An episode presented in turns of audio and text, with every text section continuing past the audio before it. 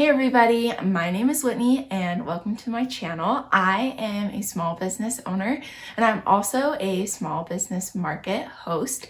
And my goal with this channel is just to provide tips and tricks and information on how you can grow your business at small business markets, craft fairs, farmers markets, and other pop up events. Today, we're talking about three things you need to know to sell at any market.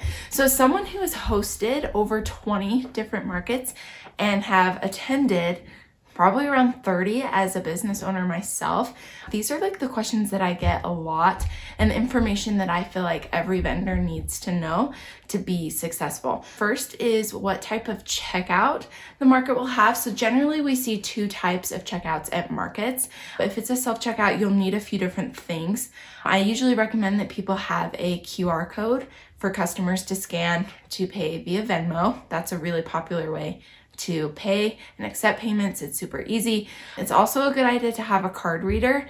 I personally use Square and I really like it. Generally, as I have sold at markets, I see less and less people paying with cash, but it's not a bad idea to have some change, like some fives or ones, if a customer does come and want to pay with cash. But these types of markets, you'll also need information on how to pay sales tax. Now, this can vary greatly just depending on what state or what city you're in. I'm in Utah, and when I host markets, I usually have to reach out to the state tax department and then I collect personal information like address and name, email, phone from my vendors. And then I send it to the state, and the state sends the paperwork directly to my vendors. So, again, if you are in charge of taking your payments at a self checkout market, you'll want to talk to the market host about taxes.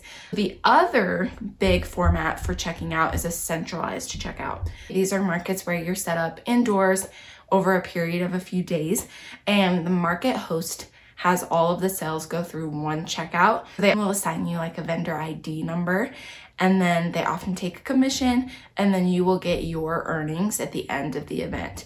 Usually the market host will pay you can be through a check, through Venmo, PayPal, or even a direct deposit. It's really important to know what type of checkout your market is because it'll change what sort of equipment you need and the time commitment. The next thing you need to know is what your space will be like. So, usually, the information for that will be listed on your application or your acceptance email.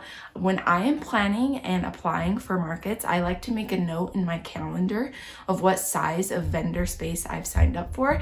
That way, I'm not digging through a bunch of old emails or their website to try and find the information, and it makes it super easy for me just to remember. But if all else fails, you can always send a quick email to your event organizer. Vendor spaces can vary greatly just depending on the event, but some of the most common sizes that I've seen are 10 by 10s or two and a half by four, two and a half by six, or even three by four, three by six, three by eight. Some markets will just have one size of vendor space for everybody, and other markets will have like a tiered system where you are paying a little more for more space if you need it. I highly recommend that you do a mock up of your setup before your event, especially if you are new to markets. Make sure that you set it up and that you measure and that your space and your furniture and your table or your clothing racks stay within the allotted space. It can be very stressful for vendors and for market hosts if your space doesn't work the day of, then you're kind of left with a scramble. I also recommend doing a mock up beforehand because that way you know exactly what you need and you can just pack what you need. Sometimes I have vendors that are like, oh, I'll throw this in because I might need it, and it ends up just taking up space in your car and not being super useful. It can also be helpful to ask the market host if your space is going to be against a wall, if you can hang things on the wall, or if it's going to be on a corner or back to back with another vendor. Basically, as much information as you can get about your space will really help you optimize the shopping experience. The last thing that you want to know before you sell at a market is how much inventory to bring. Now, this topic can get tricky and can vary greatly on your business and what types of markets you are selling at. And I will likely do a video in the future more about inventory, but here are some of the like principles that you need to make sure you have enough. You will want to reach out to the host or to vendors who have participated in the market in the past and get an idea of how much traffic or how many shoppers get there.